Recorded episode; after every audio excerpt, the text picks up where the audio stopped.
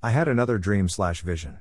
Today is July 18, 2020, it is 9:49 a.m. and a few seconds ago I woke up with one of the most vivid, realistic dreams in my life. It was sunny and warm, we were at our house. The property was lush and green. My whole family was there and Grandma Elaine and Papa Tom were there too. We were all outside enjoying the sun just like a normal day.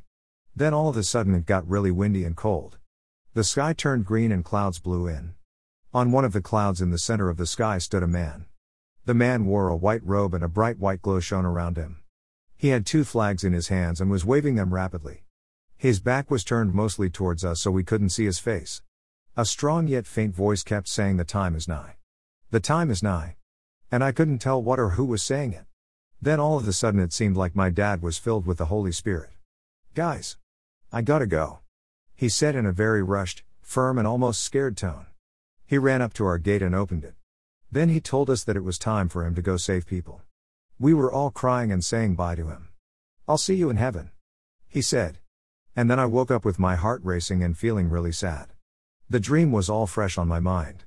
I didn't have to remember anything from the dream at all, it was all there. Now I'm starting to wonder how many more of these dreams I will have and also wondering if God gave me a gift of dreams/prophecy. This dream was so vivid and real. This was an amazing experience and was by far real. I hope God sends me more of these dreams if that's what my gift is. Details: our house was pretty big and nice. Grandma and Papa were visiting cause Asher was turning 6 either a few days ago or a few days later.